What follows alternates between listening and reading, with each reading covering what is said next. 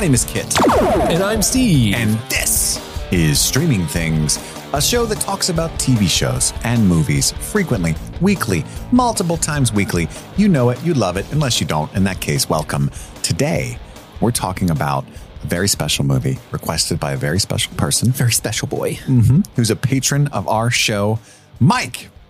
Hi, Mike. Thank you so much for choosing this movie. This is a very popular movie. This is a movie that I saw back in 2014. That's why I almost said 20,014. The year of our Lord, mm. 2014. And I, The second age. I liked it, but I didn't view it as remarkable at the time. Mm-hmm. I gave it a very high score in Letterboxd of uh, four stars and uh, proceeded to not think about it very much again.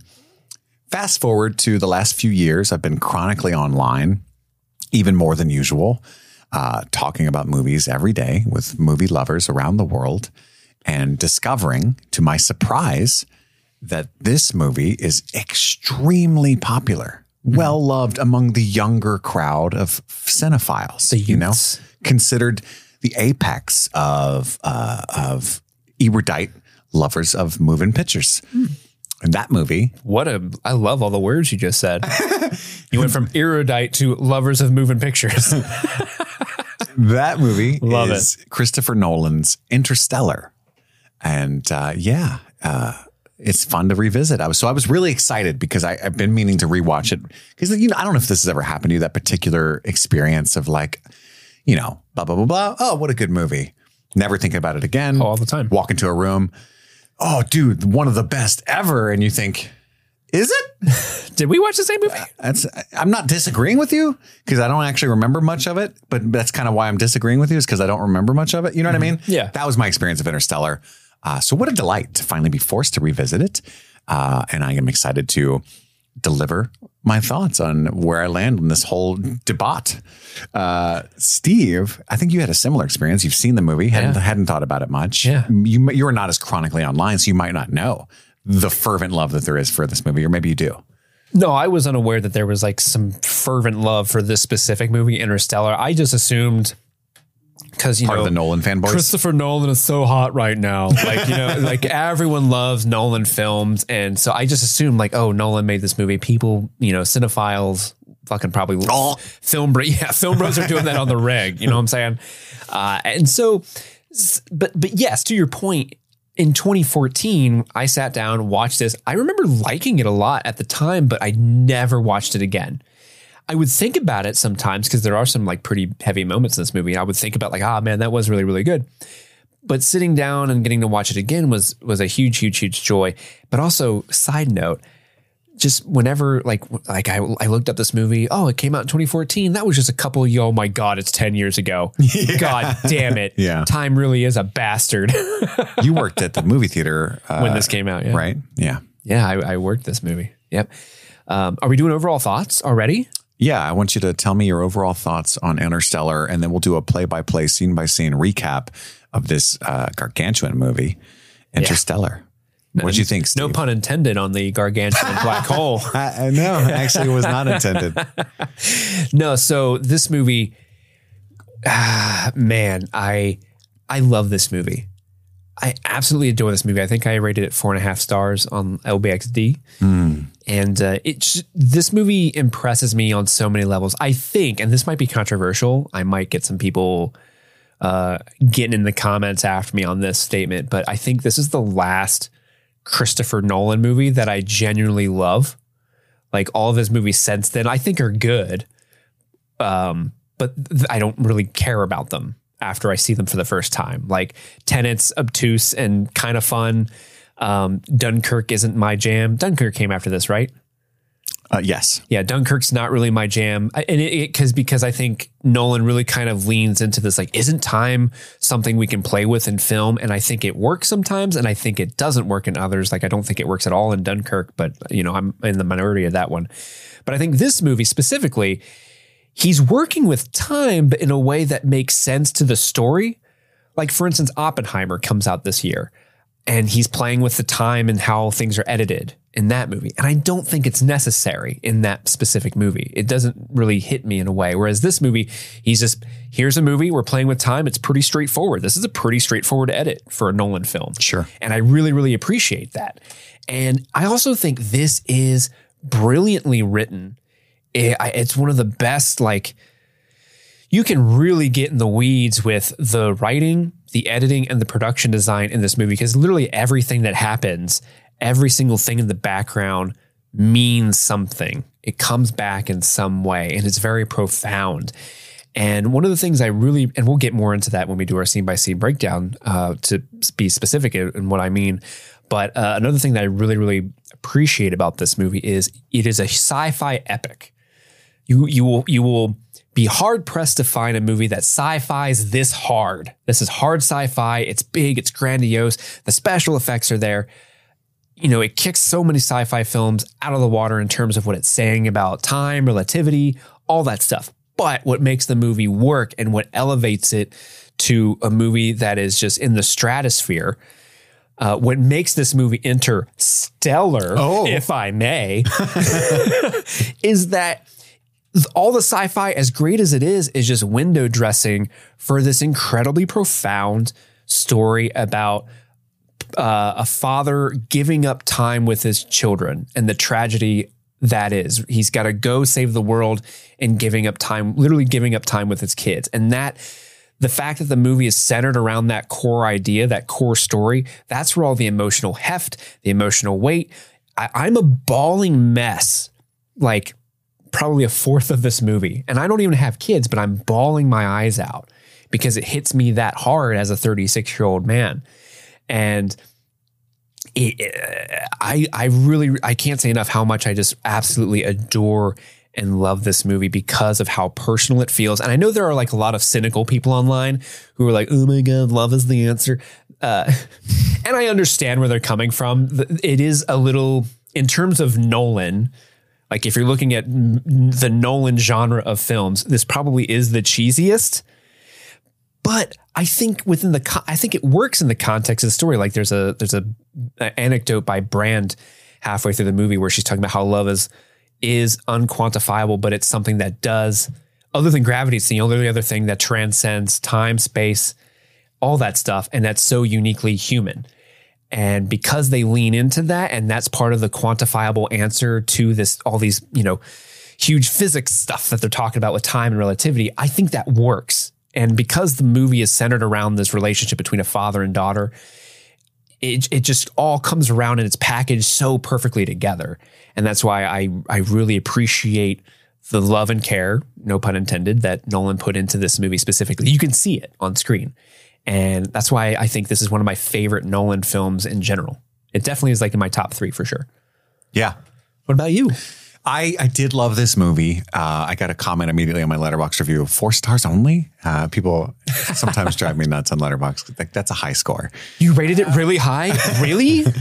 Um, I, I do think there's a lot of flaws with this movie, uh, which we'll get into. And I might be wrong. I might just be not understanding certain things. But um, also, I think I th- I think that they'll disappear with successive rewatches. Uh, I won't care as much. It's not as important. Um, you mentioned uh, like love being a center, not only th- theme of this movie, but plot device. Uh, and I actually think that's one of its strengths. Uh, but I say that as a huge fan of the Wachowskis, um, uh, folks who are famous for hard sci-fi that is extremely emotional and and uh, centered around things like love quite often, like a la The Matrix, uh, Sense8, you know, um, all kinds of stuff. So I like that a lot. Um, it's really the last 15 minutes or so that drops this movie from being like a transcendent experience into a bit of an eye roll. And I think that that'll disappear with, with rewatches. But I, I feel like it, it overstays its welcome and kind of wraps things up a little too nicely and removes I- itself from me a little bit. I would agree with that. Uh, I think you're right. It does stay a little bit over past its welcome. Um, because like there's this truly transcendent moment that that I think operates as a Shyamalan twist, but also more than that. Um, I also was a father the first time I saw this, but barely. Uh, a very new father who's very immature and still processing things. Um, Did But this also- hit way different now that you've had Oh, some yeah. time being a father? I cried at least four times, hard. Not like yeah. not like oh, there's a tear I think welling up, but like a racking sobs four times. Uh, I think Hans Zimmer's score Oh, it's amazing. pulls the most weight in that regard. Yeah. Um, this like this, it's fucking. He always partners with Nolan and does a great job. But this is I, th- I think this is my favorite uh, Zimmer Nolan collaboration think so. score. It's it was nominated for an Oscar that year. It didn't win, um, which I was actually surprised. I was like, who won that year? Because this is an amazing score. Oh, it was the Grand Budapest Hotel score. That's a pretty banger score too. okay, I get that. it's just a strong year. yeah. Uh, but yeah, this is later in F- Nolan's filmography. Um, you mentioned earlier. I mean, he he started with his first debut feature was Following, which is kind of a student film, and then Memento, of course. He does Insomnia, then starts with Batman. Does my favorite Nolan film, The Prestige. Prestige is my favorite as well. All right. Yeah. Uh, then The Dark Knight, of course, Inception, Dark Knight Rises, and then Interstellar. Um, and so, and then Dunkirk, Tenet, and Oppenheimer. So that's where we're at, uh, smack dab toward the high middle. Also, uh, so yeah, I had a daughter watching it this time specifically, and I'm much closer to death than I was the first time I watched it. One foot in the grave, one foot on a banana peel. That's that's Kit Laser. and I've always been uh, an enemy of time, and so this movie should hit even harder than it does. Honestly, you know, uh, I wonder how much of that is just when your daughter toddles away, like into the like if you're in the living room and she toddles into the kitchen, you're like, "Don't leave me, Murph." no, no, no, no. kind of. Uh, I do think there's this acknowledgement in this movie of like your kids being the most important thing, um, but at the same time, like there's shit you got to do, and it's just unfortunate that you know there's shit I got to do for her to have a life. I have to be away from her in certain aspects to not just to put the food on the table, but all kinds of stuff. You know, Yeah. um, to show her what it's like to live your own life. Because my parents were, uh, my mom specifically was obsessed with her kids to our detriment. Like she never shown us an example of, living her own life. She never had any hobbies. She never went out with friends. She never did anything. And so by the time I was a teenager, uh, it was just kind of weird and sad.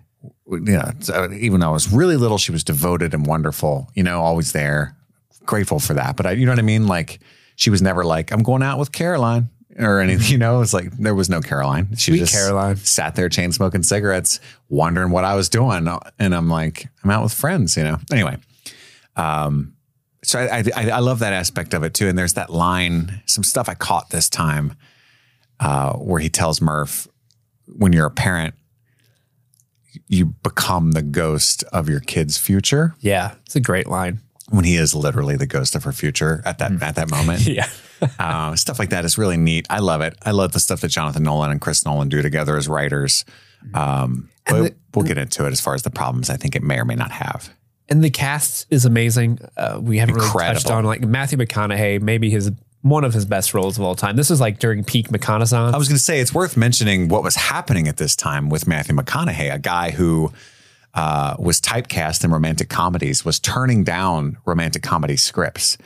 And they told him, You stop doing this. You may never work again. They offered him $20 million for a role in a rom com. Because at the time he was doing like Fool's Gold and Failure How to Lose a Guy in 10 Days, nothing but that. And he really wasn't validated as an actor.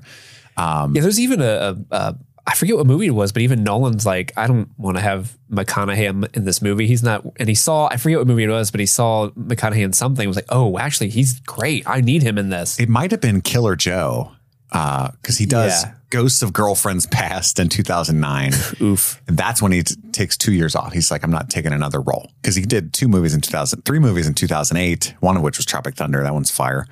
Uh, and then he comes back with the. Lin- the Lincoln Lawyer, Bernie, and Killer Joe. Like these tiny movies. Killer Joe specifically is a William Friedkin fucking weird ass movie that I love. Um, and that's probably what he saw was Killer Joe. Um, and then he does uh, Mud, which is a great movie. Oh, it was Mud. Mud. Yeah, it was Mud. You saying that reminded me of that. Yep. He does Mud in 2012. Then Magic Mike, Uh, and then Dallas Buyers Club, Ooh, yeah. where he wins an Oscar. The Wolf of Wall Street, where he's recovering from the severe weight loss of Dallas Buyers Club, and he looks the way he does in Wolf of Wall Street. And then True Detective, season one, which is, everybody's like, "What the? Who the fuck is this guy?" You know, which is weird because I didn't see the McConaissance as happening the way that it was, the way everybody else did, because I grew up on uh, A Time to Kill. Matthew Yeah. McConaughey, that's Yeah. just who I thought he was. I was like, this guy's always been a great actor, right? I and I, and I liked rom boat, yeah. I was always kind of in the same boat too. Like McConaughey is awesome. He just needed a chance. Yeah, let, let he- the man off the leash. He did a let him really eat. he did a really brave thing. Studios were telling him, "You're fucking up. You're never going to be who you think you are. We're never giving you this artsy fartsy stuff." Uh, and True Detective was when it was like, "All right, he's off the leash. Like this guy's amazing, right?" And then uh, Interstellar is is right after True Detective. So this is your, as you said, the apex of the McConaissance. He really hasn't done, ironically, as also the end of the McConaissance. He hasn't done anything since then. He's great in The Gentlemen.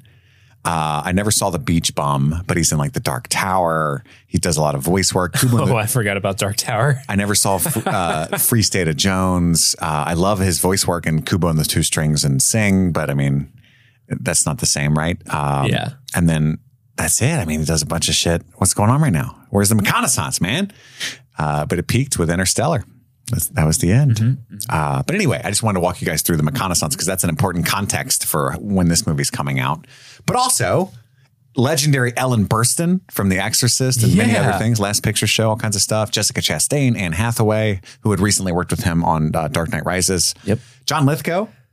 Love John Lithgow. I forgot he was in this, honestly. So when he popped up, I'm like, oh, Donald. Timothy Chalamet was a jump scare for me. Dude, I don't think I it? knew who he was when this first time I watched this. No, I didn't know who he was. So when I was watched like, this. "What?" But then when like, what, what do you think? Like 14 year old Timothy Chalamet comes like sh- skulking out from around whatever corner he was at the beginning of the scene. It was like, oh, Let me drive, Dad. Wonka. And then he turns into Casey Affleck, which I hope doesn't happen. Which this is a that's another point that I think is amazing about this movie is I remember in the lead up to this movie, it's like who's in this? Matthew McConaughey, Anne Hathaway's in it, Michael Caine's in this, of course, because it's a Nolan film. I totally didn't know fucking Matt Damon was in it either. Did, yeah, they kept Casey When they Affleck. that bag, I was like, whoa. Matt Damon is the biggest. I, for me, I think that might be the biggest. Um, whoa, Matt Damon's in this, and, and this is a year before The Martian came out. It's it's actually Oh, funny. yeah. It's actually funny. I was I was I was on the phone with Erica earlier this week, and she's like, "What what uh what's the Patreon movie this week that you guys gonna watch?" I'm like, "Oh, it's Interstellar," and she goes, "Oh, is that the one with Matt Damon in space?" And I'm like, "Ah," and before I could answer, she goes, "Oh no, that's The Martian." I'm like, "Ah." I mean, you're still Still not, Not wrong. Yeah. It's funny. Uh, and as well as, uh, you know, David Oyelowo um, and Michael Caine, of course. It's a, Michael it's a, Nol- Caine. it's a Nolan movie. I lie to everyone. Wes fucking Bentley. Oh yeah, Wes Bentley, or as I know him, the guy from Hunger Games. Yeah. what was he? He was in something fairly recently that we covered for the show that was like a surprise Wes Bentley shock, like jump scare. Oh, I yeah. can't remember what that. You remember what that was? No, I don't. But it is. It was a thing, right? I'm not misremembering that. uh, we didn't cover American Beauty, did we? No, no. No, no, no. Ours, Karen. I was kind of, but yeah, Casey Affleck also like everyone's great in this. Uh, David uh, Gyasi, the guy who plays Rom, Uh-huh. Romilly, I think that guy is great. I don't think I'm not. I'm very unfamiliar with his work, but Yeah, Romilly's incredible, especially more. that scene where they get back and it's been 20 something years. And he's been by And he's himself. kind of twisted and like, oh, hello. that that scene in particular is is so. Maybe this is kind of jumping the gun, but I love his performance because right before they let they leave the station to go down to the planet, he has that conversation with Cooper where he's like, "It's really messing with me that there's just aluminum and plate and then nothing." And like this is kind of freaking me out that I'm up here and like, hey man, here's some here's some uh, rainforest songs to sounds to fall asleep to. See you in 23 years in your own personal hell. yeah, why didn't you just go with him? Uh, he, well, he wanted to get uh, uh, information on the black hole to send back to research. Uh, to But he does nothing. Michael Caine. He does nothing. And Michael Caine's not actually working on it. I'm I'm putting this on mute. I'm going to leave it on scene. It just says the check mark. And he's like, oh, And then uh, Young Murph is played by Mackenzie Foy. Isn't that the uh, the baby in Twilight? Or the young No daughter? way. Re- uh, resume or whatever? Renesmee. Renesmee. Not resume. Resume. uh, let me find young Murph here. Mackenzie Murph. Foy. Is that's not Renesmee, is it? It does look like now that you're saying that. Twilight Saga. it's Renesmee. Yep. No way. Don't be a werewolf, Merv. No, she's a half vampire. Don't be that, Merv. I've seen those movies. Just the one. I love Twilight. All right. Yeah, this is such a great movie. It was nominated for Best uh, Original Score, Production Design, Sound Editing, and Mixing. It did win for Best Special Effects. It's a beautiful movie. Yeah, budget of 165 million dollars, Million made dollars. 731 million dollars. Written by Jonathan and Christopher Nolan. Just did, did you know? And I didn't know this. I was doing research for this movie. Did you know that this movie was originally like supposed to be made like a fucking decade before, and it was going to be Steven Spielberg um, and uh, Kip, uh, I think his name's Kip Thorne, the uh, the the astrophysicist that like works closely with them to make sure the science. He was the one that kind of. He also worked with Inter, uh, I'm sorry, on Contact, also a Matthew McConaughey movie. And he and his partner had this idea for this movie like years prior, and Spielberg was supposed to do it, and Jonathan Nolan was always set to write it. Nol- Jonathan Nolan even went to like Caltech for four years to study relativity and shit to make sure like the science was right behind it. But then Spielberg obviously dipped out. I think there was a rights issue where um, his company went from Paramount to Studio uh, Disney Studios, and so he couldn't make the movie anymore because it was it was owned by um, Paramount, and there was a whole rights issue with Warner Brothers as well. But yeah, it was just this, there's actually this long storied history of how this movie eventually got made, and Nolan eventually was uh, his brother was like, "Hey, buddy, you want to? I'm writing this movie. You want to help me?" He's like, "I'm going to write it the way I want to write it," and sort of did its own little spin on it. It's about love. But when you know that, when you when you I feel like because this was kind of a it unlocked a thing for me where if you know that this movie was originally supposed to be a Spielberg movie, that makes so much fucking sense. I think he would have made a very different but great version of it. yeah, because I mean, even the first third of this movie is basically uh, Close Encounters of the Third Kind. Dude like finds some anomaly, gets obsessed with it. Eventually, that leads him to go into space, and then also like so much of the movie is centered around the kids and the relationship with the dad. That's so Spielbergian. It's not necessarily something I attribute to Nolan per se, uh, but It would have been Nolan, from the. It would have been more from Murph's perspective, though, yeah, for sure. right. But I, I, I, I, that, I, that was like that makes total sense that this has Spielberg's thumb on it somewhere. Yeah. Not to take anything away from Nolan because he did change the ending and stuff like that to what it is. Oh, my but- favorite part. Yeah, No, it's a, it's it's a great flick. Like I said, and I, I don't know when I'll revisit it again, uh, but I'm so glad that I did. And it it's it, it was higher in my estimation than last time, um, and I think it's the type that'll continue to go up. yeah. Um, It'll age like fine wine. It will. It's a fine wine movie, but it opens with uh, the blight and the dusty crops and like these interesting old people telling stories, which we come to find out at the end of the movie is kind of like a museum. You know, when you walk through a, a monument and you see those videos of the survivors playing and stuff, Yeah. that that's what those interviews are. These interviews are actually taken from a from a Ken Burns documentary about the Dust Bowl. Dust About Bowl. the real and all these people are, except for um, Ellen Burstyn, who's the first person that shows Mm-hmm. up on screen, um, who's supposed to be Murph, o- an old Murph. They're all actual uh, survivors of Dust Bowl talking about the Dust Bowl, which was a real life calamity that happened in the thir- 2030s. Great Depression era, right? Yeah. Uh, we're talking about John Steinbeck type shit right now, which is probably symbolism for Nolan, like maybe some like a Americana kind of. I don't know, man. Like we're at the the cusp of of another revolution. I don't know, man. I'm sure there's something there. And he has uh, Matthew McConaughey's character Cooper has like a nightmare of his crash. He's a pilot. That's what we know of him so far. That's a real crash that happened. He wakes up. John Lithgow is his uh, wife's father, his wife who passed away, and he has two children: Timothée Chalamet, who plays uh, Tom. and Murph, who is apparently Renesmee. Uh, and they're having like breakfast, talking about Murphy's ghost. You know, uh, she's got I so I love Nolan does this a lot where he spoils the ending to his movie like right off the jump, but it's very subtle because I think Murph's first line is like, "I thought you were my ghost" when she goes into Cooper's bedroom, Yeah. and it's like, "Oh, hey, he is. he is." And uh, yeah, so they, they kind of poke fun of her. He's a man of science. He, he's also not, I don't want to say a good father, but he's a very busy guy. He's, he's, he's more concerned with things out in the world.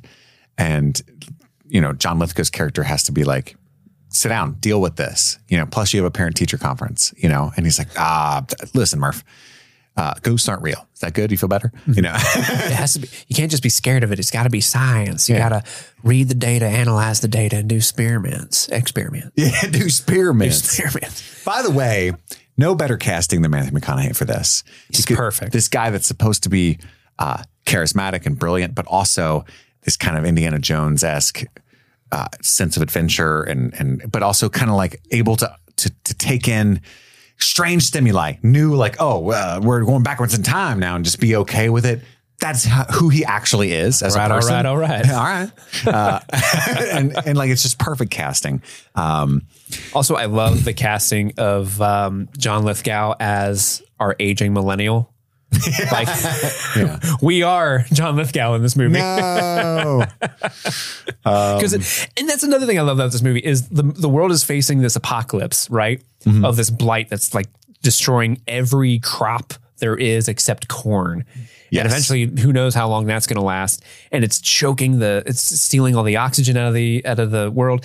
But I love how because in most movies, the apocalypse you're either already in the apocalypse and it's like just a desert wasteland and it was nukes, or like you're in the middle of the apocalypse happening. I love how we're in the middle of this apocalypse happening, but it feels so much more terrifying and real because it's just the slow. It's just climate stuff. Oh, the po- the apocalypse is going to take like forty to sixty years to actually kill every one of us off. We're just slowly yeah. dealing with it. Still trying to play then. baseball. Yeah, with some uh, real shitty Yankees. Did you get the sense that a lot of other countries are gone already because of their inability agriculturally, or a lot of other places are gone because there's no war anymore? He says, "Isn't that a line?" Yeah, there, that is a line. I don't know if they're necessarily gone, but there is this theme where the world has stopped creating things and they've put all their eggs into the propaganda of got to be farmer, got to be a farmer because there's such a food shortage. And they do that in subtle ways where, you know, you go to when they go to the school, there's like Parent like teacher conference. parent teacher conference or you know obviously they're talking about the being a farmer but then like all the kids drawings in the backgrounds are of tractors and shit their their farm specifically you see mountains in the background that's n- usually not where you grow crops is near mountains yeah. and um but they do mention that you know India shut down their NASA program or their version of NASA around 'cause 10 the- years ago The drone is like, yeah. Yeah. So I don't know if they're necessarily gone, but they definitely, everyone has reprioritized their needs to, you know, everyone's a farmer. Everyone's going to be a farmer. That's the way we keep the, we're a caretaker, you know, generation. We have to keep farming. Technology's bad. We didn't go to the moon. There's all this propaganda. Yeah. like, There's like moon deniers Yeah. are that is like the official thing like oh the, we faked the moon landing so that the soviets would spend all their money and go bankrupt and that's how we defeated the Trying to soviet get away from the excess of the 20th century. yeah I guess my curiosity is around how many people are left in this world because it just seems to be so focused on this one town. And it seems like Murph, when she quote unquote saves the world, all she does is takes her town with her. Because they, they're building what I think is a mobile space station. yeah So they're actually building as a ruse to keep people invested. So they're able to actually, in the NASA facility, just fly away in that building. Essentially, that's the the end of the movie, right? yeah Uh, but take who? Just that town, right? Should they leave everyone else on Earth to die Well, because nobody else built that building that can fly? well i think it's implied through like very subtle you know clues in the background is that um all of the money is going into these projects so i think you can infer that there's multiple of these around we're just seeing murph's one Maybe. because even like when they're in I the think parent- it's funnier to imagine she just took her friends. Bye. yeah, even the, the parent teacher conference scene when he's like, Well, you're not letting my kid go to college. I pay my taxes. Why can't he go to college? And they're like, Oh, you know, your taxes aren't going to school. It's because they're all going to the space program in secret, but they can't be open and honest about that because uh, the public opinion is very anti space exploration. Like, why would you waste money on space when we got to grow corn? Nobody likes space. We all love corn. It's corn. It's got the juice. It has the juice. I love Um, the small detail that everything they eat is corn. Everything's corn. Like they got like corn pancakes and John Lithgow's like, I hate eating popcorn at the baseball Yeah. game. I want a, I, want, a hot dog. Well, what even is a hot dog? We don't know. Um, so he goes. corn. He goes to the parent teacher conference. On the way, he gets a flat tire. He makes Tom change it without telling him how. We got to patch the tire. I ain't always going to be here, man. Figure it out. Anyway, what's up, Murph? I love you. I don't care about Timotei. He'll be fine. We find out she's named after Murphy's Law because her and Tom had argued. And she's like, Why'd you name me after a bad thing? He's like, It's not a bad thing. It's everything. Whatever can happen will happen. We thought that sounded pretty cool. Also, there's a lot of a lot of bad stuff. Uh, and then there's the big drone chase scene where he lets Tom drive while he's trying to like uh, what's the word commandeer the the old Indian drone so he can take it apart and like put it in one of his automatic combines. He almost drives right off a cliff. Uh, well, I guess that answers the riddle on whether or not you drive off a cliff. If I told you to, That's good. he, he's so chill. Like it's only Matthew McConaughey could pull that off without taking me out of the story. He's very trusting of his kids. Yeah. You know. They're precocious little scamps. They're both really smart. Yes. Murph is Murph's the, the genius. smartest, but she's already in no trouble slouch. at the parent teacher conference for being too smart for her teachers, so she gets suspended. Yeah. Uh, Tom's scores are great, but means he'll be an excellent farmer. Um, I, there is this part later in the movie where he's like, so and so's, he's like, I'm number two in my class. So and so's still giving me C's though. Yeah. To me, that reads as like they're purposely tanking his score so he has to be a farmer. Yeah. Because that's just the world they live in. They're For sure. purposely making, like, even though he could be a genius like her, he's not the number one person. So they're okay with, And then eventually he's like this abusive, resigned to his fate guy that won't even let his family. He like, lost his hope. farm he lost his hope. Because he lost his his first kid dies. Right. Jesse dies. Yeah. Unfortunately, because he's got the blight. Yeah, there's no military anymore. Um, and we find out that he used to be a pilot, but he's also an engineer, which is apparently an astronaut. Well, they say pilot, but then they're like, they want him to fly the space shuttle. So it's like, so he's an astronaut? Or maybe it's so far in the future that that's what planes are like. Well, I think most pilots, astronauts are pilots as well. They start off as piloting aircraft and then they transition into spacecraft. I, I think it's vastly different though, right? Like with the with the no gravity and the well, sure, you have to you know, Science of it learn a different you know method, but I'm pretty sure like almost all there are pilots in. They have to pilot the spacecraft, but they're like most of them- astrophysicists as well, Yes, which is and I they made it sound like he was like a Top Gun guy, but he's not. He's like an astronaut guy. yeah, he You know? was, he was a test pilot. But then there's also a scene, I'll, I'll tell you, there's a scene where they explain something to the clearly brilliant Cooper that was taught to me in the movie Event Horizon. or I'm like, and Stranger Things. come on. Yeah. Uh, but I do like this. and This is another another little hint that I think this the the script is so good. Is they're wondering like why is this why is this drone from India here? It's been flying around for ten years. Why did it come here? It's because they're drawn to the magnetic anomalies happening on their farm. Ooh, I didn't even. Same with like the the the the later on when all the farm equipment like drives up to the farm. Yeah. they're they're all being drawn to the magnetic gravity that's happening in their house. Which is uh, the result of Cooper in the Yep. black hole, right? Yep. Um, and then, uh, so the drone thing, I think in the original draft of the script, that was what Spielberg would have made. Uh, the drone was going to be the answer. Like the drone was going to be the thing that they send the information back to, which is like, it's kind of weird. I don't know if I like that one. But it also is a point now where like the drone is f- for what purpose is the scene with the drone? Yeah. You know what I mean? Yeah. I think it's only world building in terms of like it's looking for the anomaly, but also it kind of shows how the relationship of Murphy and or Murph and uh, Coop, Yes. Coop and Murph. uh, especially the scene where she stows away in his truck is where that relationship I think blossoms. But Yeah. we also find out in the parent teacher conference that his ex wife died of uh, a brain cyst that would have been discovered had they used resources for an MRI. He's up. He's very angry about that. He gets Murph suspended. Uh, this is when we see the combines go haywire. They're all surrounding the house. Uh, Murphy's quote unquote ghost has been knocking books off the shelf. Uh, she keeps trying to figure out if they're if it's Morse code that they're saying. Yeah, there's a pattern to it. And then uh, she's like, no, there's nothing special about which book. I've been, been, so she's treating it like science now, as requested by her father. Um, he's outside talking to Gramps about the magnets and conference results, uh, drinking some burrs, probably corn beer. I, I um, love the line where because he's saying, you know, Donald say like, back in my day, there were six billion people trying to have it all. Can you imagine that? We used to make new gadgets every, you know, every other day.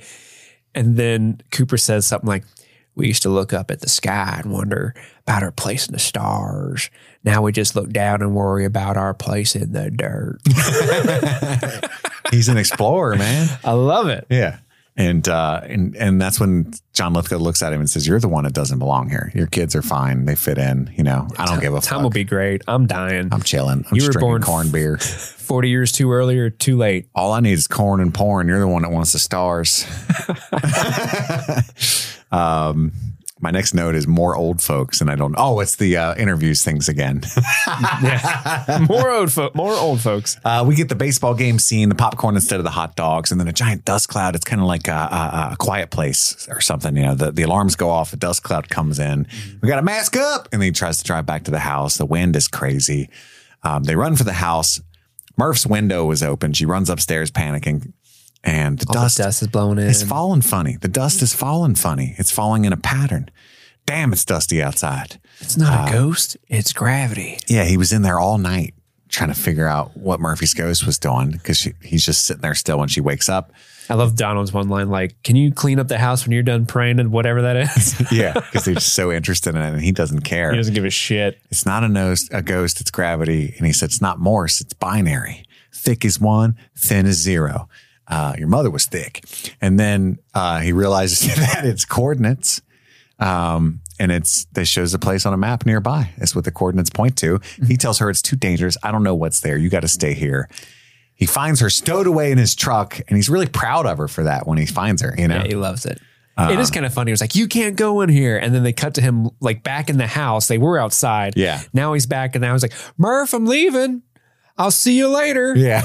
All that rascal snuck in. Yes, I I don't have to be lonely, and it's not my fault. Meant to do it. um. But yeah, they. So he, uh, I laughed real loud at this hard at the scene. So the, the coordinates take them to this like, you know, it's nighttime. It's a gated spooky. area. There's a gated area. Um, you know, Ma- uh, Cooper kind of again, he walks likes out. her to side. Big, big like spotlight hits him, and you could hear him like put your hands to the ground. There's like some sort of security guard or something, and you could hear him get tased. Yeah. and then the light walks over to Murph, and and, and it's just like, do not be afraid. And Murph's like, ah. That's very Spielbergian as well. I felt like uh, this yeah. whole scene is great because I like that it's kind of up to her because he doesn't like want to break the law or what he wants. To, he's trying really hard to be a dad, but he so he goes, well. Guess that's the end of the road, kiddo. There's a fence here, so we're not allowed to go over it. And she goes, "Didn't you bring the bolt cutters, a sleeve?" And he's like, "Fuck yeah, I did." Boss said to bring out the bolt cutters. All right, all right, all right. Said, That's my girl, you know. But then he gets tased and taken. The "Don't be afraid" scene's hilarious. Tars is fucking hilarious. Fucking love this Tars. whole movie. Honestly, I love me some. uh I love me some BB-8 and R2D2. Oh, yeah. but, but I'm actually a course. K2SO K2SO girly. Mm-hmm. Tars is up there, dude. Tars is great. I mean, it's I I It's love good. Tars because he doesn't. He just sounds like a dude. He doesn't. It's not. I am a robot. Please let me be a robot. It's just hello. I'm I'm Tars. I'm the robot. But he also looks like a fucking fridge that just yeah. The, the whole design of wobbles it's around. So It's- interesting. Yeah, it's very uh uh brutalist. Like it looks like the Mm-hmm. monolith from um, 2001: A Space Odyssey. But like if the monolith was like, I'm gonna run at you now. Especially the scene on the water planet when you can see what they can do. It's like, oh yeah, shit. he's like a little pinwheel. Mm-hmm. It's so cool. yeah, we meet Tars, we meet Dr. Brand, Anne Hathaway, who is the daughter of Dr. Brand, Michael Caine. Should we call her Amelia Sure. just for Just for people So to understand better. people when when when like Cooper's like Cooper looks at uh, Brand lovingly, it's like, oh, Yeah, it's oh, like- thank you for looking at me like that, Cooper. Uh, they, I've been working out. they meet in the conference room because he's being really stubborn about telling him any info. Uh, we see Michael Caine and uh, Wes Bentley and all the crew who plays Doyle. Um, he says that it was a gravitational anomaly that brought him here, and they all get really excited. And he's like, "I'm glad y'all are real fucking excited." However, where am I? You know, find out they're NASA. This cracked me up. He's like, where am I? And they're in a like a conference room. It's like, glad you asked. And they like press a button and the back wall just opens up to a fucking rocket pad. Yeah. Like, what the fuck? Uh, we didn't know where to put the conference room. This is where I got I kind of one of like a few eye rolly things, but it, it's fine. I can't stress that enough, guys. But we're NASA, who you used to fly for. oh, he's an astronaut. You know, like it's like that's so different to me than uh, all right, make sure your seat tables and you know seat backs and tray tables. You know, it's way different. Like, like there's so many different tiers of pilot. Well, the and I movie- feel like NASA pilot is so much higher. Well, the movie opens up with him doing his failed test flight for them. I guess maybe I it- wasn't paying attention and to it- the and it- pilot crash as much. It fails but- because so it, it when he's when he's driving, the person on the intercom is actually the voice of Tars. So in theory, like the reason he crashed is because the the robot took over the flight, and that's why he crashed. That's why like he says that later. he has that distrust of these robots when he first joins the crew, which I think was is is great. Uh, Any anytime a movie has a character that's like I hate robots, and then by the end of the movie they're like Ah, you're my new son, robot. Timothée Chalamet can eat one. Yeah, they put they put him back together, and Casey like, Affleck can definitely eat one. they find his old robot. Um, they, they tell him, look, the corn's going to die soon too. We need to get people to. We need another planet, right? The last people to. There's so many good lines in this fucking movie, dude. Yeah, The last people to starve will be the first to suffocate. Is such a good line. yeah. Um, and then uh, they won't tell Cooper any of their plan until he agrees to be the pilot. And they tell him they chose you. They being this fifth dimensional being that they they they believe is helping them out here. When- yeah, and he says like uh, the name of the mission is the Lazarus mission, and he goes like, Mm. and, and Matthew McConaughey is like, that doesn't sound great. And he's like, well, Math, he's like, Lazarus came back from the dead. And he's like, well, he had to die first, yeah. Depends on if you, uh, I'm a glass half empty guy.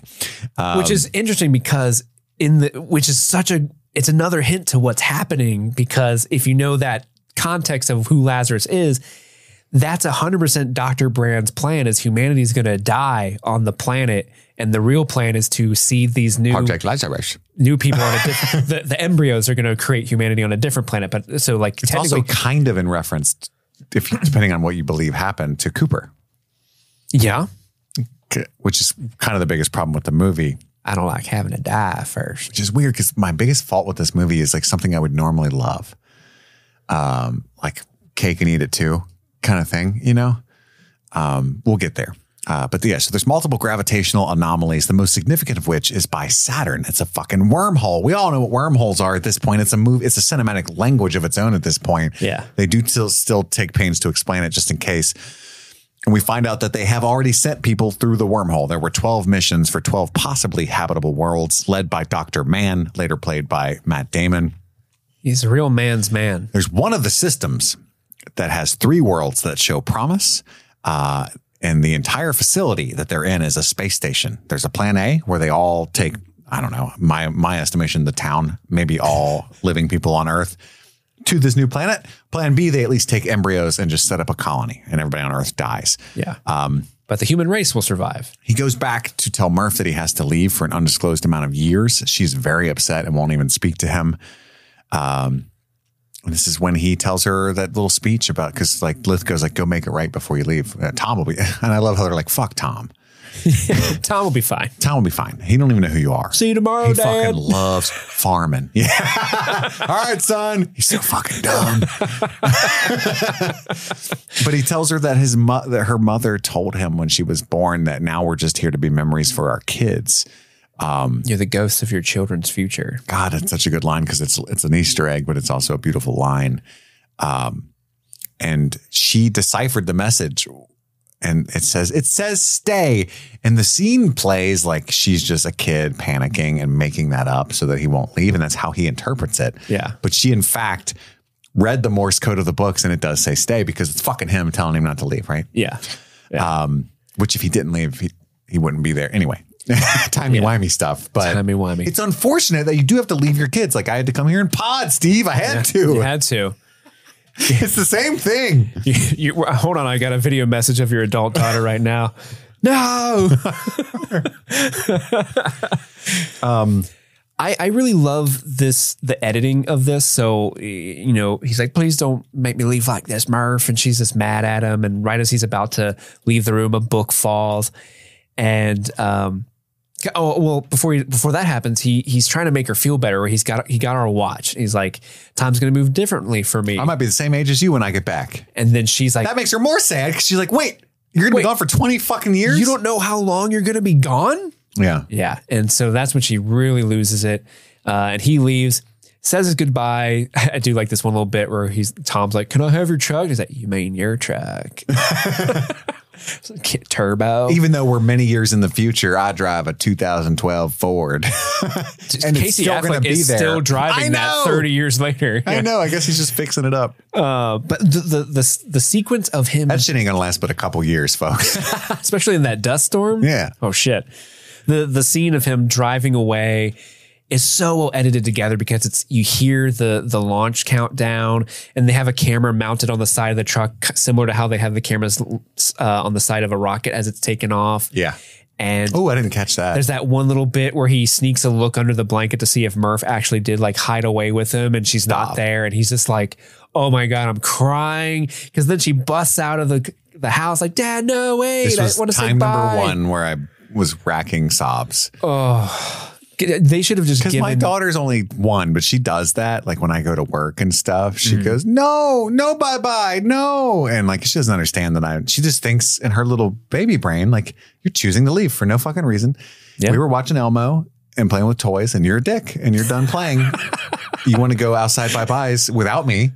You're I would I would go outside bye byes, and yet you're not inviting me, and this is pain. You know what I mean? And yeah. it, it's knowing that she doesn't understand is painful. Yeah. And there's a great scene later where he we realize the full truth that he doesn't tell her that he's saving the world. Otherwise, she wouldn't be mad, mm-hmm. right? And there's a reason why. Yeah, he wants to protect her. Um, first rule of parenting is you don't tell them the fucking world's going to end. yeah, that's a great line. yeah. Um, so anyway, that's so painful. We get the countdown, the launch. Uh, we get the whole great thing where Tars kicks up, where we gave him a humor setting to kind of lower our stress. And he's like, I'll blow you out the airlock or whatever. And he's, uh, it's so great because he said, Can we have a light indicating when you're joking at least? And he's like, Sure. You can uh, you can see it. You can use it to find your way back after I blow you out of the airlock. Yeah, and the lights and then on. the light just turns on. So how about like, we bring that humor down to seventy five percent? And then his honesty setting is at ninety percent because we get this whole exchange with he and uh, Amelia, and Amelia says, "Can we just like not talk right now? Your voice is kind of annoying." You know, it's a version of that, and yeah. he's like, "Damn." Uh, you, are not supposed to be that. And she's like, I'm just trying to be honest. And he's like, well, you're not supposed to be that honest. Tars, what's your honesty setting? 90% because, you know, it's great for social interaction. And, you know, mm-hmm. and he looks at her like 100% honesty is bad for diplomacy. Yeah. And he's like, see, you know, and that's it's just a cute thing that comes. Oh God, it's so good. Oh, we, I think I did rate this too low at four stars. In fact, um, but there's also another robot on board, Case. Case, who yeah. is nowhere near as sarcastic. Yeah. And at first, he pretends to prefer Case because he's more straightforward. Um, there's one line that Case has. I can't remember where it's at in the movie, but at one point, he's like, "Tars talks enough for the both of us." mm-hmm. Yeah, so, yeah, even Case is kind of sarcastic in that regard. Yeah. yeah. So they they dock with the space station and start spinning to simulate gravity. Uh, That's yeah, which is really neat. And then it's going to take them two years to travel to Saturn, which I think with our current space travel capabilities would take a lot longer. Probably. I think it would take a couple years to get to fucking Mars right now. I th- uh, I think if you do it right, it's like six months, maybe. I don't know. I could be wrong. How I long wrong. would it take to get to Mars? Let's find that out. Googs, what you saying? Goog What's says, saying? Uh, the spacecraft departs Earth at a speed. It doesn't matter what it doesn't matter. The trip to, to Mars will take about seven months. You're right. Bam. 300 million miles.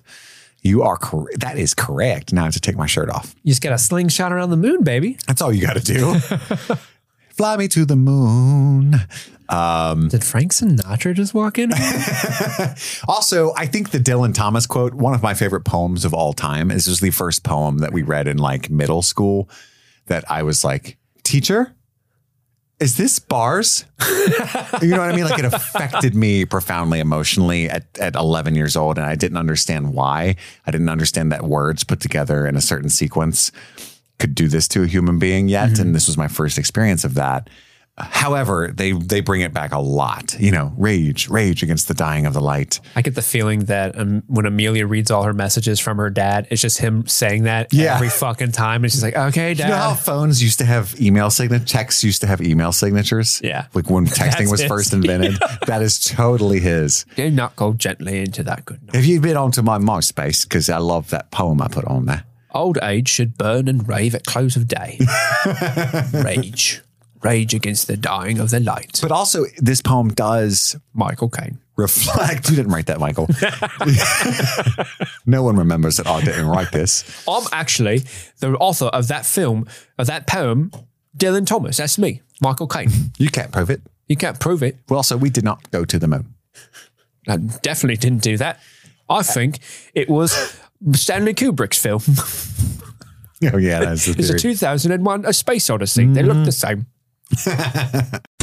This episode was sponsored by BetterHelp. Folks, it's 2024. What does everybody do in the new year? They make resolutions, they set goals. How about we don't do that? I mean, you can. It's obviously nice to have goals, but it's also a good exercise to focus on things that you like about yourself. You know, not making all those high pressure goals that you might fail at and just feel worse. You can set smaller goals. And I think therapy can be a good way to access things that you enjoy about your life and focusing on the positive, the gratitude. And BetterHelp is a good way to do that. If you've never given BetterHelp a try, it's therapy that's entirely online. You can do it all from your home and access a therapist by filling out a questionnaire. And if you end up not liking that therapist, you can switch. Again, along with the theme of this ad, uh, no pressure whatsoever. They're not going to have their feelings hurt by it. So if you're thinking of starting therapy, give BetterHelp a try. Celebrate the progress you've already made. Visit betterhelp.com slash streaming things today to get 10% off your first month. That's betterhelp, H-E-L-P dot com slash streaming things.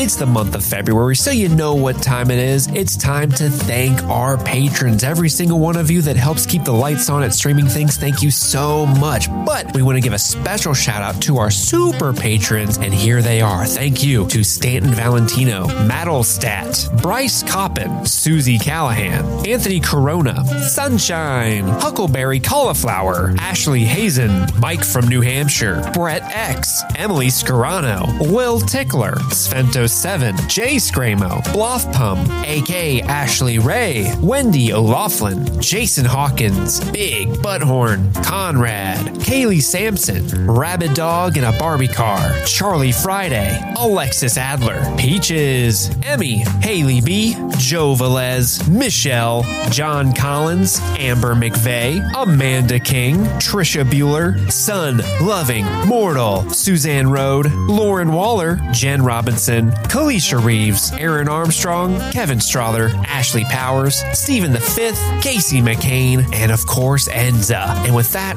let's get back to the show. They decide to go to Laura Miller's planet first. There's three people that they're visiting Laura Miller, Wolf Edmunds, and Dr. Mann himself. Um, the man himself. They're going to Laura Miller's planet first. They hope to rescue each person, but also find a livable planet. Uh, they have this philosophical discussion about whether or not nature can be evil. Um, and we also realize that through the protagonist, Cooper, that uh, Amelia is in love with Wolf Edmunds. And he's like, hmm, file that away for later. Because Cooper has a lot of empathy and he really picks up on very quickly that Amelia reacts differently whenever Wolf Edmunds' name is brought up. Yeah. So he thinks there's something going on. All right, all right, all right. Y'all was boinking. I'm not judging. uh, he leaves uh, a message for his kids. Uh, this is the scene where Caine brings um, Cooper's truck back for Tom, and he decides to teach him. Would you like to learn astrophysics in the meantime? sure. Sure, I guess. I hate school. Yeah. Um, What are your thoughts on poetry by Dylan Thomas? You're going to hear it a lot. so we cut to them. It's been a couple years, I guess, because they're by Saturn now. They're at the wormhole.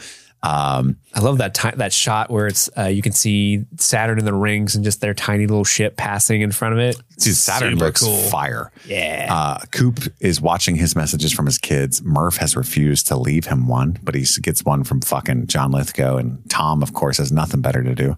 hey, Dad, I did the farming again today. Yeah.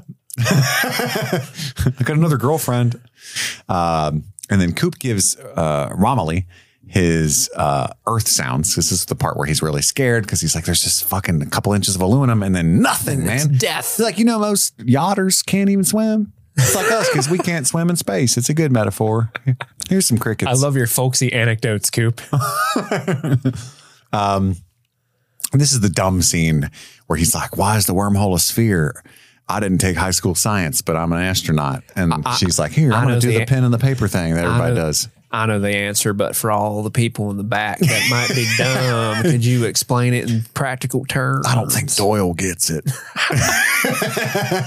Doyle turns around like, what? just let, just let him over here. Yeah, let, let dipshit know what we're doing. um, And then they go through the wormhole and we get the first handshake with the fifth dimensional beings, like because Amelia reaches out to it, yeah, and that's something we kind of which is actually Coop. we kind of breezed over is that this this wormhole that they're using to look into other galaxies and and travel through was artificially placed there by some sort of gravitational fifth dimensional beings that they are interpreting as being helpful to mankind and are trying to help us save ourselves. Yeah. And so there's this gravitational anomaly and Amelia reaches out and there's this like little handshake moment. And they're like, wow, we had first contact with these fifth dimensional beings. How cool. Yeah. it Warped her fingies. I saw it. I hope they're okay. Um, and Doyle's like, no, because he's a pussy. Uh, uh, but Miller's planet is too close to the black hole, to Gargantua. And uh, so they decide that it's going to be a pickle going down there because every hour on that planet will be worth seven years on Earth. And Yeah. and and because gravity can distort time and all that stuff. It's very wild. I don't really understand. Coop it, would never understand it because he's dumb. I, I mean, We- Wes Bentley don't get it. if we can just tars, if you can tell me about it, what it is. Tars is my dude. So he's concerned about that because he's thinking constantly of his kids. And needs to get back to. He He's the only one seven- that's ever been on one of these missions that has attachments back to Earth, except for Amelia, who has her father. They purposely picked people who didn't have any family uh, in the original 12 uh, astronauts. Which Uh, proves to be their undoing, which is kind of neat. In the That's the whole point. yeah, like they picked people who don't have empathy for others to save others. That's why they were so quick to like, well, I guess we're going with the fertilization thing. Yeah. When they should have had people like Cooper the whole time who would worry about saving everybody else. It's Beautiful. whole, and, and, and her, um, we'll get there, but Amelia's just wanted to go see Edmunds, that was the planet that they, she was right. It's like maybe love's guiding me to the truth. He's like, ah, probably not. Sounds like some hippy dippy bullshit. I think you're just horny. um, so yeah, the, we get more Tars jokes. The case is the quiet one. That's when that happens. So he comes up with a plan to spend a, a minimal amount of time on the Miller's planet that it only cost them the seven years. Uh, and they're like, damn, that's actually pretty smart. Um, but Romilly will be there for at least seven years alone, you know, and so Yeah. he chooses to do that to keep working on the formula. So I don't know if we talked about this, but Michael Caine's character, Dr. Brand, is supposed to be finishing the formula for gravity that will allow the fucking space station to leave Earth as a building. Yeah. Like he, he he's I promise I will figure it out while you are gone. I've got about 19 chalkboards with digits on it. And clearly I'm working on it. You don't just fill those out in a day. That one's a Mad Libs, but Yeah, ignore that one. And that's my takeout order. that's still in Thomas's book of poetry, rewritten in chalk. Would you like to hear it? Do not go gently into that good night. Rage. All right, I gotta go, buddy. I'm not finished. but, but yeah, so he he's supposed to be like he he's his his false bill of goods is that he tells Cooper and all of them like while they're going out and um, finding out which planet that they can go to. Uh, that's plan B. He will, ha- and by the time they theoretically come back from their adventure, he will he will have finished plan A, uh, which is they can go to that planet. Like all of humanity can go on that planet, but you know, obviously the the that's a lie. Yeah. I can't even do math. I've been staring at the same 19 chalkboards for 23 years and no one's called me out on it. This is just Dylan Thomas's poem in binary. It took a really long time. Would you like to hear it? Do not go gently. Miller's planet is just a bunch of water, man.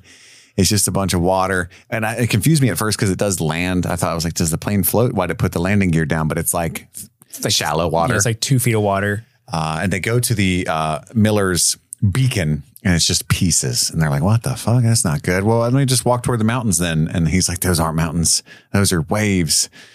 And he's like, that one's going away from us. And he's like, oh shit. And he turns around and he's like, there's one coming to oh, us. Oh shit, it's real close. So he tries to get fucking Amelia back in. She's dumb and tries to get the beacon info, even though what info do we need? This planet, not cool. water, water, water, water. Um, and so he's like, no, get the fuck back now. But Amelia is stuck. So they send Tars to go save her, or is it Case? I don't recall. Uh, case. And Doyle's dumbass gets swept away because he's just at the, he gets He's to just- the door just and he's gawking. like, uh, which I get. I mean, I don't know how I would react in that situation. He he yeah he lets uh, Doyle or I'm, I'm not Doyle I'm sorry uh, Case and Amelia get in so he's worried about like his partner getting in first Sure. but then he takes a minute to just be like oh shit that wave is real tall maybe if he didn't do that he I would have like made it in You notice Coop manually overrode the doors. He, like he made a executive decision that Doyle was fucked yeah at, at a certain point. Um, and then so they all get taken by this wave, and it's a crazy scene where he has to like ride the waves in the ship. Um, and they have to wait another hour for the engines to fully drain, which is of course another seven years on Earth. We don't know how long they've been there already. Um, and then, but it cost them, according to Amelia, decades. That mistake. yeah And he's like, fuck, because he's got his kids and stuff. Um, and I love how the with the time shift that I'm not really fully processing. The movie walks me through this that Laura Miller probably just died a couple of minutes ago. That's why her stuff was right there. yeah because it's it's it's a decade for them because it's been it's taken them a decade to get the operation mm-hmm. underway and over there but the way time works on this planet on that planet's time, she literally probably landed like a couple minutes ago and got hit by that first wave that they saw in the distance leaving them. Yeah. Uh, It this is such a neat idea for a planet. Like in in this world of sci-fi where I feel like we see so many planets that look the same. just the a bunch of water. just it's a bunch of water, but like you can walk on it sometimes because the swell of the waves being pulled up into these giant tidal waves. You can But walk also a because bit. there's a fucking black hole right there that it's probably doing that to those waves. gravitational Yeah. pull, yeah, is pulling the waves. Which part of me wonders, like, these are smart people. Wouldn't they like be able to look at that and just be like, Don't yeah, go that's- there. That's too close to the black hole. That's going to create. Well, they say that later, but I guess based on the info of Miller's planet. But they also want to save Miller. That's part of the mission. That's true. Yeah. but uh, And then they, uh, when they do finally get off of when it, like everything drains, there's another wave coming. They like yell at each other. There's that little cutaway where they cut to a body floating on the water, and it could be Doyle, but it also could be Miller's body, Mm-hmm. which is spooky. Yeah, super spooky. But I, I think it's Doyle. Um, but he he wants to go back in time. He's in the ship talking to Amelia, and he's like, "Well, fuck, man, I'm high too now. What if we just go back in time?" And she's like, "That's not a thing, dude. What are you talking about right now?" Yeah. Um, and then they have that conversation where you know he's upset because he he couldn't tell Murph like, "Wasn't she cool with you saving the world?" He's like, "Well, one of my I have to make her feel safe is my primary objective." To you make know? your feel, children feel safe. and that rules out telling a 10 year old the world's ending. I love that line. It gives me chills. And what's Um, really cool about this is that's exactly what her dad's doing to her. Mm-hmm. Yeah, Dr. Brand is also not telling her the whole truth of the world ending. Oh, I didn't think about that. like he's doing the exact same fucking thing. Yeah, there's a line from Dr. Mann that seems because it's coming from him, um, sanctimonious kind of, uh, or something like that. I don't know what the word would be, but he says, um, Dr. Brand is a hero. He sacrificed his own humanity by having a lack of integrity to in order to do what he thinks was right. You know, of course, that was painful for him. I think there is some truth to that, even though it's undercut by coming from the psycho. Yeah. Um, but when they take, he's like, take off, motherfuckers. You know, he, ta- you know, he flies away at the last second on the second wave. I think we see Doyle's body, but you're right. It could be Laura's. And it never occurred to me. When they get back to the space station, uh, Romilly greets them and he's been waiting 23 years, four months, poor guy. days. This poor fucking guy. And he could have slept the whole time, but he's like, something felt weird about sleeping my whole life away. I didn't think you guys were ever going to come back. Um, so they have 23 years of messages from home. One of the most famous scenes from the movie is that that shot of Matthew McConaughey weeping as he watches them, and this is racking sobs number two oh yeah, this is such a powerful scene. because he says, "Play it from the beginning." Um, And you see Tom, you see Tom grow up. Like he see turns into Casey Affleck, Chalamet turn into which is Casey just Affleck. two different lightning uh, light years of worldviews. Yeah, it's like it's like the the twinkest of twinks to the most biggest Boston accent Dunkin' Donuts drinking dude ever. yeah. He just the world ground him down. to a pulp. And Um, it's so sad because he goes from like, I met a girl, I think she's the one. Hey, you're a grandpa now.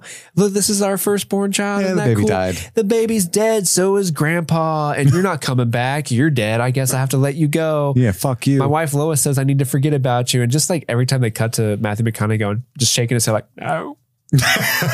no. And then when Murph finally comes on, and it's because, hey, it's my birthday. It's a special one. I'm the age that you were when you left, and you said you'd be home.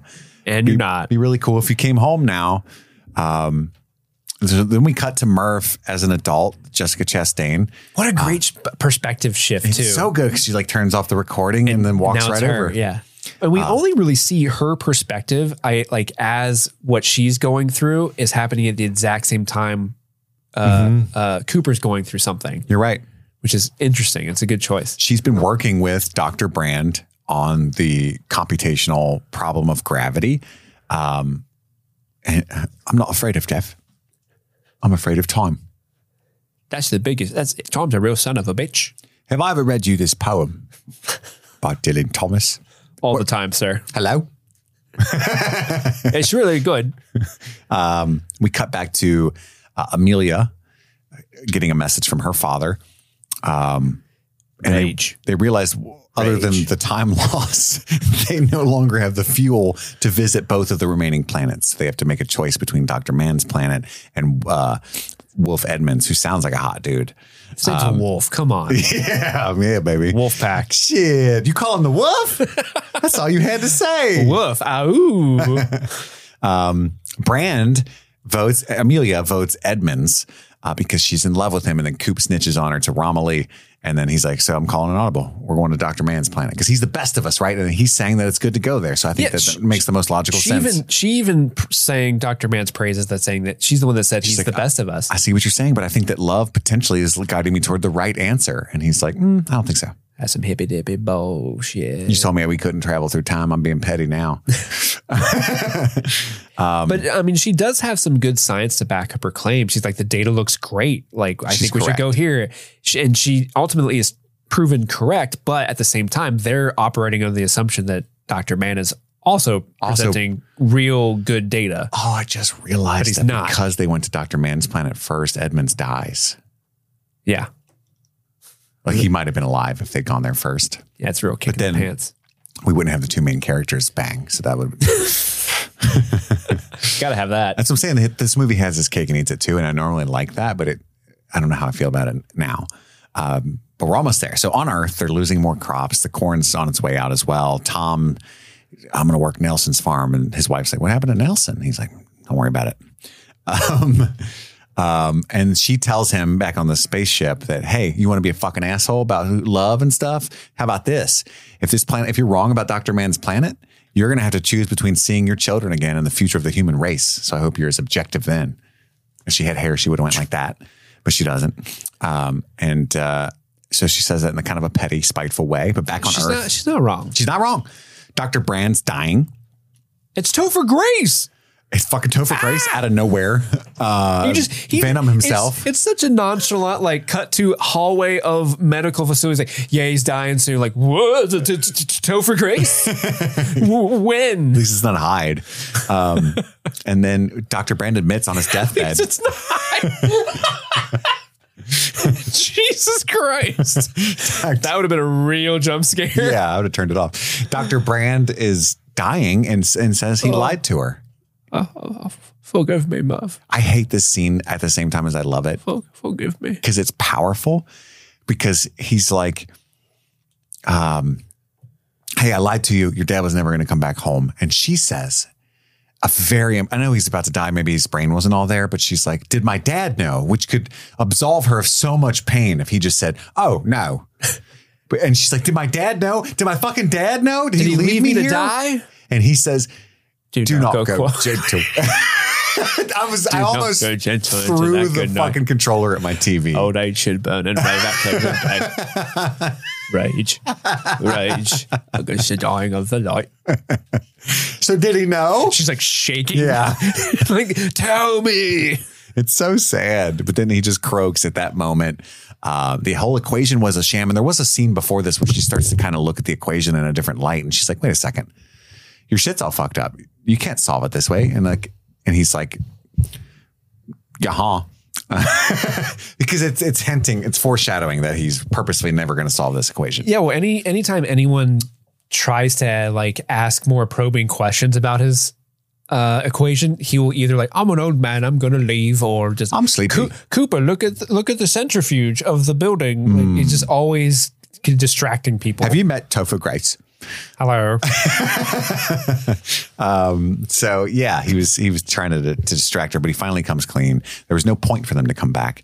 The whole plan B is the only plan. Is the reveal there? Yeah. So Murph sends a message uh, that Dr. Brand died, and also that Did you know? Did you guys know it was all a lie. Tars is watching the message, and uh, it, it seems kind of sinister, like he's going to delete that portion. Yeah, it really does. You know? because they're playing with your expectation. Because there's a lot of 2001: A Space Odyssey DNA in this movie. Yeah, so and you Hal's automatically kind of an assume like HAL 9000 is the villain of that movie. Yeah. so you just automatically assume there's going to be some sort of you know humans versus machines because that's a, that's a pretty common sci-fi trope. Yeah. The, the machines are always bad, and so that shot is very uh, misleading. I think it's it's a little red, bit of a red herring Mm-hmm. for how the movie goes.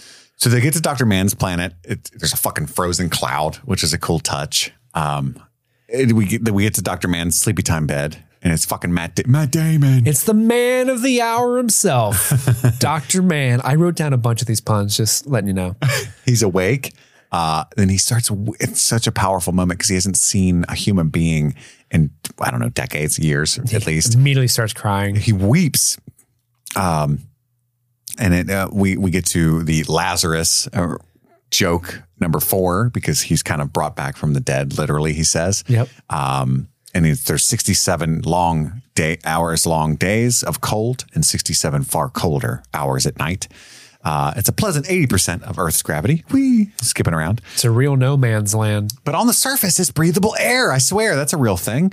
Uh, but man had destroyed his robot, said it got a little wonky and he needed the parts, but really he destroyed it so that they couldn't immediately see the data that would prove him lying. Yep. Um, Poor Kip. and then Brand gets the message vi- via TARS about uh, her dead father. And then because it's Murph delivering the message, it, it piques uh, Cooper's interest. So he's over there watching it as well. And then they get the rest of the message about the lies of the plan. And then Dr. Mann cuts in. Nah, that's Actually- actually that's accurate. If you think about it, like really, like fuck all those people on Earth, right? How many people did you really like? We are the future. Think about it. We're cool. So let me ask you a question. Um, when you when you first saw this movie and it's Matt Damon, Matt Damon is Doctor Mann. Did you were you immediately suspect of him, or were you just like, oh, Matt Damon, we got another person here. This is fun. No, even even my second viewing, I remembered very little of this movie other than the clips that go viral all the time, and so I actually didn't even register. I think it's perfect casting because Matt Matt's always such a nice guy. Yeah, he's always the quintessential hero, and but like it's so interesting because when you rewatching this movie, I remembered he was you know the the bad guy who turns on them. Um, just listening to like what he's saying and what he talks about, it's like, oh yeah, this guy is like very unlikable.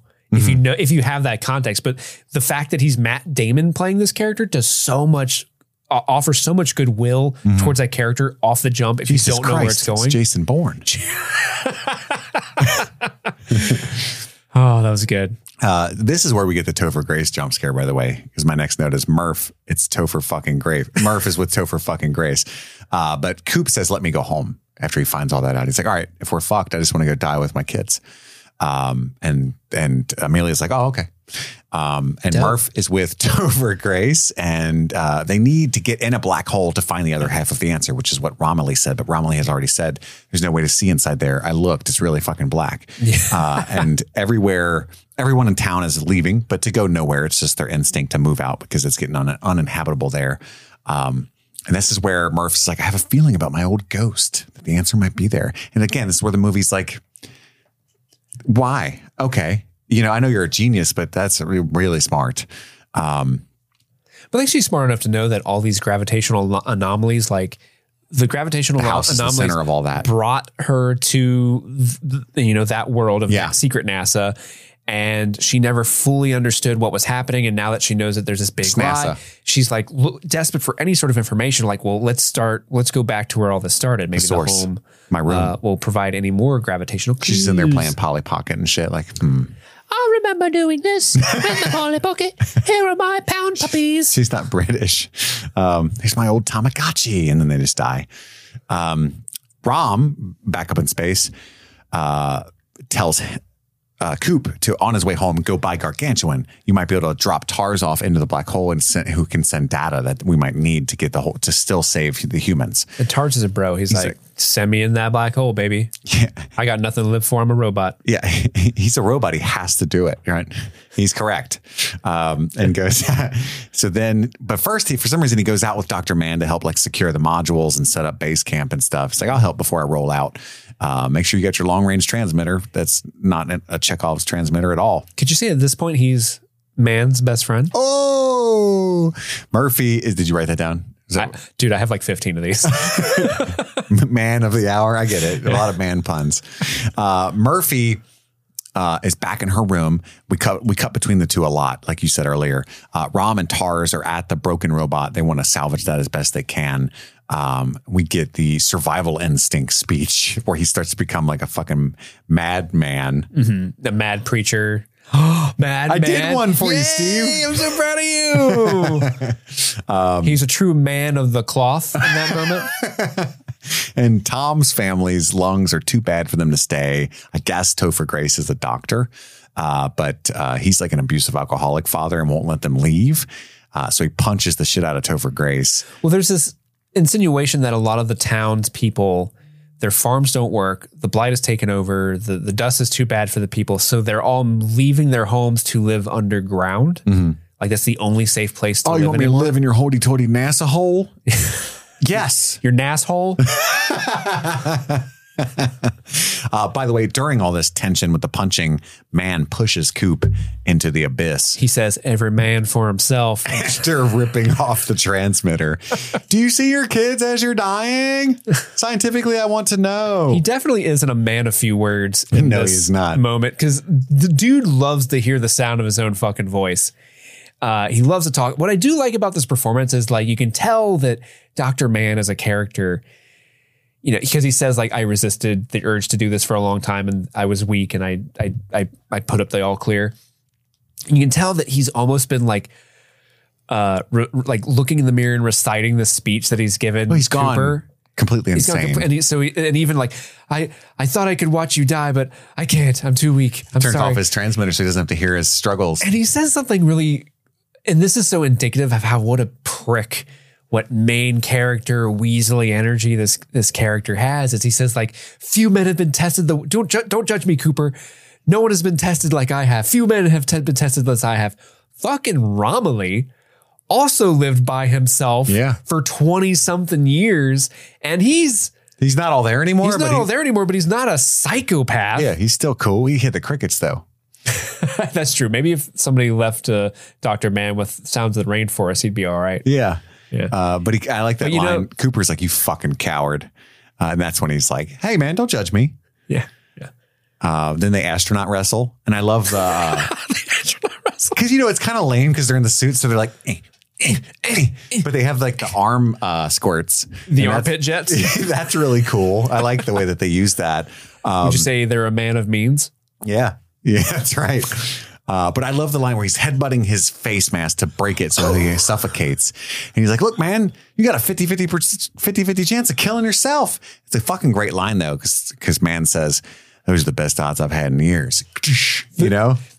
That delivery actually, I love it. I love it so much. I do unintentionally laugh at it every time because the way he says it is almost like he, he's Will Ferrell in a Step Brothers movie. Yeah. Those are the best odds I've had in years. yeah, I know what you mean. the clown has it, no though. penis. Um, you're feeling your survival instinct kick in, like all that madness cr- creeps back into the to the crescendo. I'm going to save all of us for you, Cooper. yeah, What a prick. He's such a dick. Coop's able to call Brand. He finds the transmitter that Brand uh, man threw, or call Amelia rather, uh, and um, back on the, at at the house. Murph starts burning the corn to set a uh, what decoy to A chase ruse. to lure Tom out so she can go get the family to safety. And he is seeing Murph as he dies. So the science was correct about that. Amelia shows up to give him air. Um, and then he gets rescued by Tars and the gang. Um, back on on Earth, Tom sees the corn burning and runs out there as planned. Rom is getting into the whack computer and starting seeing, Yep. seeing that the the data is is faked by Doctor Mann, And right as I guess he had like a failsafe in the computer, like it was um, booby trapped Yeah. because it blows up as soon as he is about to see the data. There's apparently I, I I didn't have time to find it, but apparently there's a prequel comic book that you can find that is Doctor Mann and Kip, his robot, and you can because I think when he powers up Kip for the first time, you hear you can hear either Matt Damon or the robot say like, "Please don't make me do this," like, and that's the first thing he that that's what you hear when he boots up the computer right before it blows up, and that's like the last line of the comic book Interesting. or something like that. Yeah, I meant to look that up, but I didn't have time. Um, but then Mann steals the Ranger when he sees Rom blow up. And, you know, uh, one's man, one man's trash is another man's treasure. uh, he would he maroon us? He is marooning us. yeah. Uh, that's what Coop says. Uh, but Murph's stealing Tom's family. She goes to visit her. she goes to vi- she goes to visit, visit her old room.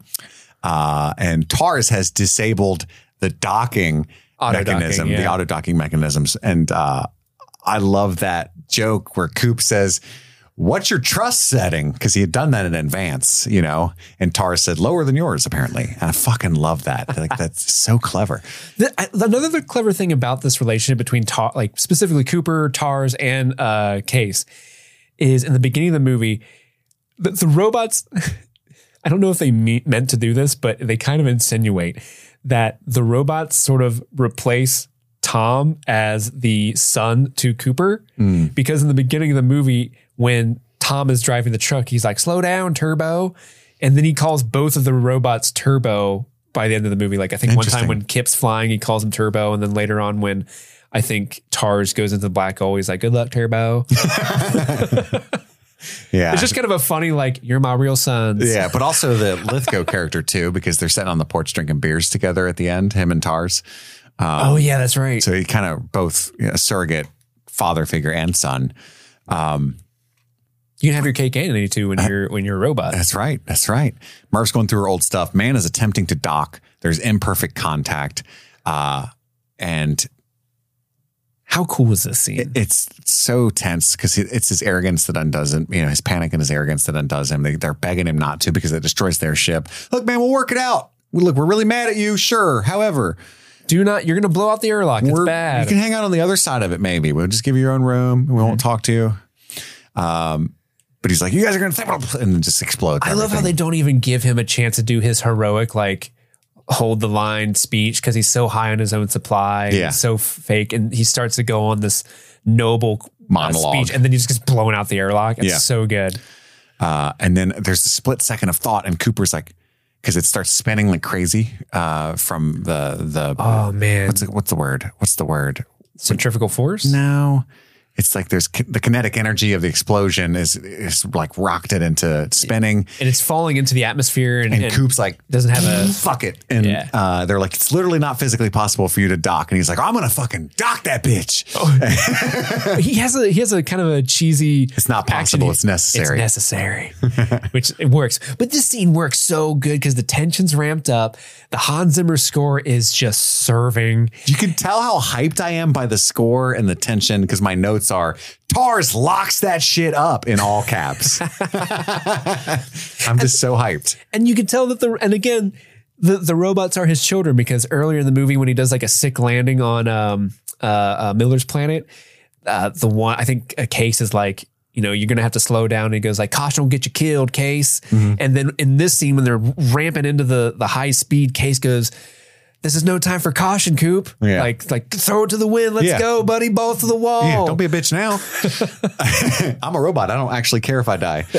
I'm okay with it. Uh, but then they're actually after they they do dock successfully, they're they're heading into Gargantua's pool. Uh oh. So how are they going to get out of here? Uh, he decides uh, they they have a plan to to slingshot to Edmunds' planet. Um, but the, it involves dropping Tars into the black hole, which was the plan anyway. Because she's like, we can't do that to Tars. Tars is my dude, and he's like, I'm a robot. Okay, you got. I literally have to do what you tell me. Uh, but then there's a cool line. Uh, the only way human beings have ever figured out to get anywhere is to leave something behind, which is who it gave me chills. Because you know, there's a sacrifice every time you get a promotion at work. You're sacrificing time from your family, or you you know you move to another city. You're leaving friends behind, and Yep. it's it's Great line. it's deep, man. It's got me in the feels. Great line. And then uh, And real quick, we, we haven't mentioned this, but I do think it's cool how the the production design of the Endurance, their like mothership, is a clock because it's tw- it's twelve pods in a circle. I didn't even think about that. Isn't that neat? That's such a and it's good, spinning clever like idea. a clock. Yeah. The time is the whole. Oh, and the scores. This one. The main song theme is called "Time." Yep. and Um, we didn't even uh, we we didn't even talk about like the most genius thing about the music on Miller's Planet specifically is the ticking in the score. Yeah, well, yeah. I, every film bro knows every bit of trivia from this movie, but some of our listeners aren't film bros. That's true. Um, the score, the ticks on that planet, every tick It's sixty. It's a sixty beat for, per sec or per equals minute. one day on Earth. I think the Yeah. whole day, and so it's every second. It's like a, tick, tick, tick, and that's how much time is going by. Yeah. Uh, also, the cornfield. People that are film bros are cringing, and they've heard this a million times. I know. the cornfield uh, at the beginning of the movie, Christopher Nolan actually planted that cornfield and grew it. It is real corn. Um, it wasn't like a, a farm that he bought or rented. It was just they they bought an empty field and planted the corn. And then at the end of the movie, he sold all that corn for a massive profit uh, and made like a couple hundred grand on it. So I didn't learn the actual figures because I've, it's kind of an it's the equivalent of. Uh, did you know that George Clooney went to NKU. well, maybe locally, it's the. I think it's the equivalent of Viggo Mortensen broke his toe and he kicked that helmet. Oh, yeah. uh, it's just like, oh really? Ah! Uh, everybody knows it, right? But Do not go gentle in that good night. using the slingshot maneuver is going to cost. is going to cost them. It's going to cost them fifty-one years. Yeah. Uh, so his whole What's a few more? Yeah, fuck it, man. Uh, and then, oh my God, this is one of the final times of racking sobs. But Amelia is so grateful. They drop Tars off in the black hole. And Clock tars. he's in the other spaceship, the other Ranger. Um, and then uh, that she hears the notification from Case or something, I think, that Cooper is detaching, right? Or, and she's like, wait, what?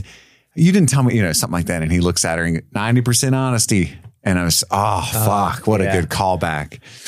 Um, sorry, I gotta stop myself from crying throughout talking about this movie. If I can make you laugh in this, in this, I was also weeping. Uh-huh. But if you look in the screens when they're, you're looking at the two different pods that Cooper and Tars are in, Tars got one final joke in before they sent him into the black hole, and the name of their two shuttles are LMAO one and LMAO two. really? yeah, it's like LA dash MO one. Yeah, Did he name them that? I, LA dash MO. Oh yeah, yeah. I think I think it's Tars who's in charge of setting that up. But yeah, left my ass off one and two. That's funny. Um, Coop ejects. Uh, well, he, first he goes through the black hole and he's like scientifically, in case anybody's listening, reporting on what he sees. Uh, It's really dark.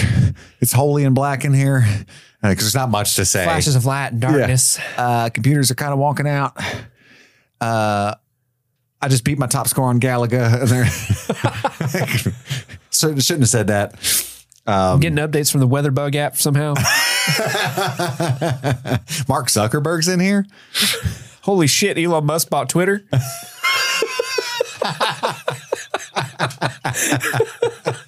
Just on his phone. That doesn't make any sense. Why would he do that? Ain't that the Tesla guy? He's on the, um, he's going through the black hole and he's, he's in pain physically. He starts to freak out. And at some point, his ship tells him to eject. Imagine that? Like, Ejecting into space. yeah, into a black hole. Just like, it's scary as I'm fuck. dead because you assume you're just going to be ripped apart by gravity. guess. And then, I mean, his, he should have already been like a crushed can. Oh right? yeah, for sure. Yeah. Um, so he ejects, and all of a sudden he's not dead. He's in this weird dimension, and he realizes he's on the back of Murphy's bookshelf. Um, and it's in in real time on Earth. Murphy picks up like her old toy that fell off when she was a little girl, and he can see through the shelf and see that toy when she's a little. So it's cool. Like the editing's really well done. Um, uh, and he, he realizes the whole thing where he did say "stay" because he types "stay" in Morse code. Murph. No, no, no. no, no. And at the same time, old Murph is realizing that Um, weeping. I mean, again, I'm weeping throughout this whole thing. You were my ghost. and then parents are just the ghosts of their children's future. Yeah, this is a four and a half star movie. Easy, dude. Goddamn. right. Um, but th- so the, the the other twist is that Tars is also in the black hole, still reading all of the the Hello, Cooper. Yeah. Hey, he's hey buddy. I'm, I'm here too somewhere. But he's reading all the the information that they need to get to Murph. And so they realize that these, I've got it all. I just know way to talk to her. Oh, this is a doozy, Coop. Did you know Elon Musk bought Twitter? yeah, yeah, Tars, I heard it too on my way in. That's that's wild, man. Donald Trump is elected president in a couple of years. You're shitting me. The guy from Home Alone. Home Alone 2? Oh my god. Uh, but yeah, so this they find themselves in some sort of like tesseract where, which is just a cube in four dimensional s- space. I think that's the definition It's of the tesseract. thing in uh, Avengers, yeah. Yeah, it, yeah, it powers the Heartstone or the Soul Stone, whatever the fuck. But um, these fifth dimensional beings that have been trying to help humanity throughout this whole time have constructed this tesseract specifically for Cooper to communicate the the equation that Murph needs to save humanity. They constructed this for me. But but really, they chose her. This whole time, he thought they chose him to go on this mission. They actually chose her to solve the equation. He's just the one that's going to give her the answer that she needs in order to save humanity. Yeah, so gravity can cross dimensions, even time. That's the only way. That's the way they can communicate. But He's what like, el- "D- D- Tars, I'm the one that sent. I, I sent myself here. That's the whole realization, right? And what also uh, can travel between time and space other than gravity? Love. And the one thing that these fifth dimensional beings could not figure out is the uncomputable power of love. Like Cooper has to find the exact point in time to give this message to her. But there are no fifth dimensional beings. That's us. It's them. It's us. That's It's the thing where the movie's like, so they evolve at some point. Is is the movie saying that millennia, uh, millions of millennia in the future, future humans Yeah. are the ones that sent, made sure that this happened so that they could exist or something, right? Yeah. I guess. Yeah. Uh, because the one sent the message is him, and the one that I don't know, man. I was Um, I, I was listening to this thing from Neil deGrasse Tyson because of course Why not?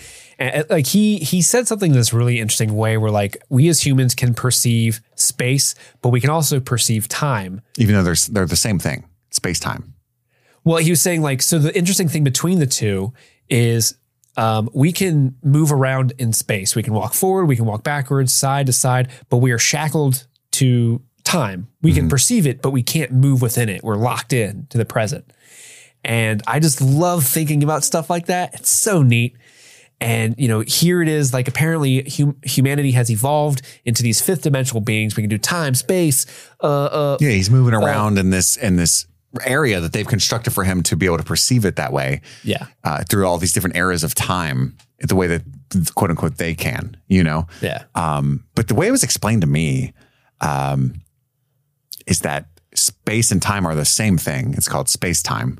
And what gravity is, if you picture space time as a blanket, gravity is like a bowling ball set on the blanket, which is why it sinks, obviously, which is why things are yeah. drawn toward gravity in that way. And uh, I, think I think that that's really neat. But I love this moment because you've got Matthew McConaughey and his specific brand of charisma um, floating in this interdimensional space bookshelf. frantically figuring this out. And then you have Tars like, so your plan is for me to send this data to a fucking little girl In Morse code? and that's going to solve and, and to a child, not just any child. You know, it's like because she's a genius, but he also means like it's my kid. You know what I mean? Yeah, Um, it's it's a really good movie. it's just a good movie. um, yeah, it's so. And I did see a fan theory that I thought was cool, where the Tars is in there at the same time as Matthew McConaughey, and the the you know uh, Matthew McConaughey's descendants and humanity's descendants are sending are sending this message to him from the future, but also Tars's descendants. So there's like maybe this, you know, humanity and machines have worked together to achieve cross dimensional perception. I just thought that was cool. Like, yay, Tars is his son. you really want Tars to be his I want. Tars to be his boy. So they decide to code all of this massive amount of quantum data into the watch in Morse code by the way that the the second hand ticks, like between dashes and dots, right? Uh, so it take a long time. Tars does that by like I think he's telling Matthew he's telling McConaughey, McConaughey that what to do. Who's tapping the fabric of time, yeah, the, the gravity strand or whatever that he's popping around with. yeah, to manipulate the watch hand. Um, So Murph notices that when she grabs the watch, right? And then she runs out and tells Tom, who's super mad that they tricked him. And he's like, Dad's going to save us. I got a watch. And I love how he's just like, What the fuck? a, f- a farm. I know you farm corn. I know you corn, but now you know corn no more. And she has to talk to Tom that way. Do not go quietly into that good night. so she solves it, kisses Topher Grace, Eureka, which is apparently like a scientist thing. It's tradition. Uh, the the bulk beings are closing the tesseract, and he's like, "They're us, dude." I, I love that that panic as the the reality closes around him. And what happens now? And it goes white because that's that's what we know of death is nothing, right? What happens now? Right Yeah. before that moment. Um, and it turns out like he's being he's the one that shook her hand, you know, Yeah. through that dimension. Yeah. It was it was him all along. It was Cooper all So along. at this point, I don't know what happens. And this is where the movie is either a perfect movie and I don't get it yet, or wants its cake and eats it too and stays over too long, which is my initial rea- reflex reaction. But Cooper wakes up in a hospital bed in the future. He's 124 years old. They found him floating in space. well, they they spit him out where the original wormhole was by uh, Saturn, and that's where their space station is is by Saturn at this point in time. And they're like, oh shit, that's Cooper. It kind of leans into the is, is that Cooper? And his robot that he loves. His cool. his son robot. And then him and the hot chick who's also a main character can fuck. And it's like the Yay. movie is like, it was, oh, Let okay. people fuck on Wolf Edmunds' body. But I, and we do, the only thing we don't get is the reunion of Amelia and Cooper, yeah. which is like, I know I'm criticizing the movie for giving me too much. There's a reunion between Murph and Cooper. Cooper gets to still be young and live a full life with a new planet. Uh, Amelia's fine. And we can assume that they, they get together and get married. Cooper now has like this big ass Cooper family because All the embryos. Yeah, no, no, no, because um, Oh, literally. Murph had an entire Yeah. giant family. You know, hu- But we humanity is don't get to propagating see again. Amelia C. Cooper. And it's like you gave us everything else. At this point, it's a Disney movie. Fuck it, let me see it. Well, You know? I, quack, o- quack, quack, quack. I'm okay with not seeing it because to me, the emotional core of the movie is Murph and Cooper, Father, daughter. and that's the reunion. If you have that reunion, nothing you do after that, it, like him being reunited with with Amelia, isn't going to be nearly Right. as cool as that or emotional. So I think it's better to end on the like we don't know what the future holds anymore and mentality, but like we know they're there. We can assume they find each other and they start the colony, and then 30 years as a thriving humanity on a different planet. Yeah. Um, but I do kind of like that they end it in this way where we get that that uh, uh, uh, that catharsis with him meeting Murph, and then you just can. And the space what the station's crazy is. because there's like buildings above buildings and like Inception looking thing because they've solved gravity. You know what I mean? Like There's that shot where they equation. like that they're playing baseball and the ball like goes up and breaks a window that's above them because that's how the, the And they're like, "Woo!" is. Yeah, Yeah. home run! Damn kids! uh, yeah, the whole space station is named not after him but his daughter, Cooper Station. Has to be to name it after. Him. There's me. other stations too because she has to travel there too because they she heard they found him. Um, she's so old now. This is Murph Cooper we're talking about. they built a replica of his old farmhouse, which is just a monument. Uh, and that's where all of the the old folks that we've seen talking are just at this monument on TVs. That's that documentary footage coming back. yeah, uh, He rebuilds TARS. he does. 95% honesty, 75% humor. Gets his buddy back. Uh, you want to try 55? Auto self destruct in 10, 9. I love that Yeah. joke. Um, she confirmed how much you loved farming, which was that she was trolling him. Uh, but he gets to see his now ancient daughter, uh, and then goes to bang Dr. Brand on Edmunds' planet. What, what did you think about the reunion between the two? I thought it was beautiful. I love his opening line of um, like he holds her hand. He's like, "You told them I love farming." Yeah. and just that little laugh that she. Oh, it's it's played so well uh, by Ellen Bur- Burstyn. She's that little like cute little like, "Ooh, I got you one last time." I, thought, I knew that was going to be fucking funny. Isn't that so funny? Even though, how did she know she was going to see him again? It's There was there is one nice touch when he goes into his pre-built home for the first time, and there's that dude's like, "I wrote a paper on you, and uh, we built it exactly how you had it." And he goes over and he goes to like There's wipe no dirt, dust. like dust off the table, but there's none because it's pristine. And he says something like, I'm so tired of pretending that we went back to the way things were. I want to see where we are, where we're going, Where they been? where they been. Yeah, that's I wanna- wanna, I I'm wanna- not too much for this pretending things are right where we started. I, thing. I don't want to go gently into that good night. I don't want to rage, rage against the dying of the light. Yeah. You know, But yeah, he, he, he steals a ship to theoretically go go find Brand in a strange galaxy that's right. under the light of our new sun. Warner Brothers, give us the sequel. What's the sequel? It's just an erotic thriller on Edmunds' planet. I almost said a really dumb joke. yeah, thank you. thank you for abstaining. But God, what a good movie. I mean, it's it's rare that talking through it makes me realize how much I love it more. Uh, but I think I think that is what has just occurred. So I appreciate you all for I witnessing this this. Uh, what a good goddamn movie. Thank you, Mike. Mike, you're the man. What we appreciate mensch. you. And uh, look forward to all the stuff. If you don't listen to our Lost coverage, uh, you don't know that next week we're doing three movies Tenet, which is very much in line with this one. Yeah. Uh, Action USA, as well as Kung Pao. Kung Pao Enter the fist. with a very special guest, as far as I know. Um, I know for sure that he's special. I just meant I, I think he's going to be able to have the time. a very good friend of mine. Um, and we're doing a Star Wars marathon, all 11 of the Star Wars movies very soon. As, the, we're starting that the week after that and knocking through the rest of the Patreon demanded movies. Uh, movies like Starship Troopers, uh, Ama- Moneyball. Moneyball, Amadeus. Look forward to those. Uh, we're going to South by Southwest in March with tons of great coverage of that. And then we're starting Fallout in April on Prime Video when that comes out, the, the show based on the video game. Uh, a bunch of good stuff coming for the rest of the year. So thank you for supporting the show. Look forward to a really cool year on streaming things. That's all the time we have for right now. My name is Kit, and I'm Steve. and we have to go return some videotapes, but do not go gentle into that good night. Happy stream. Happy streaming.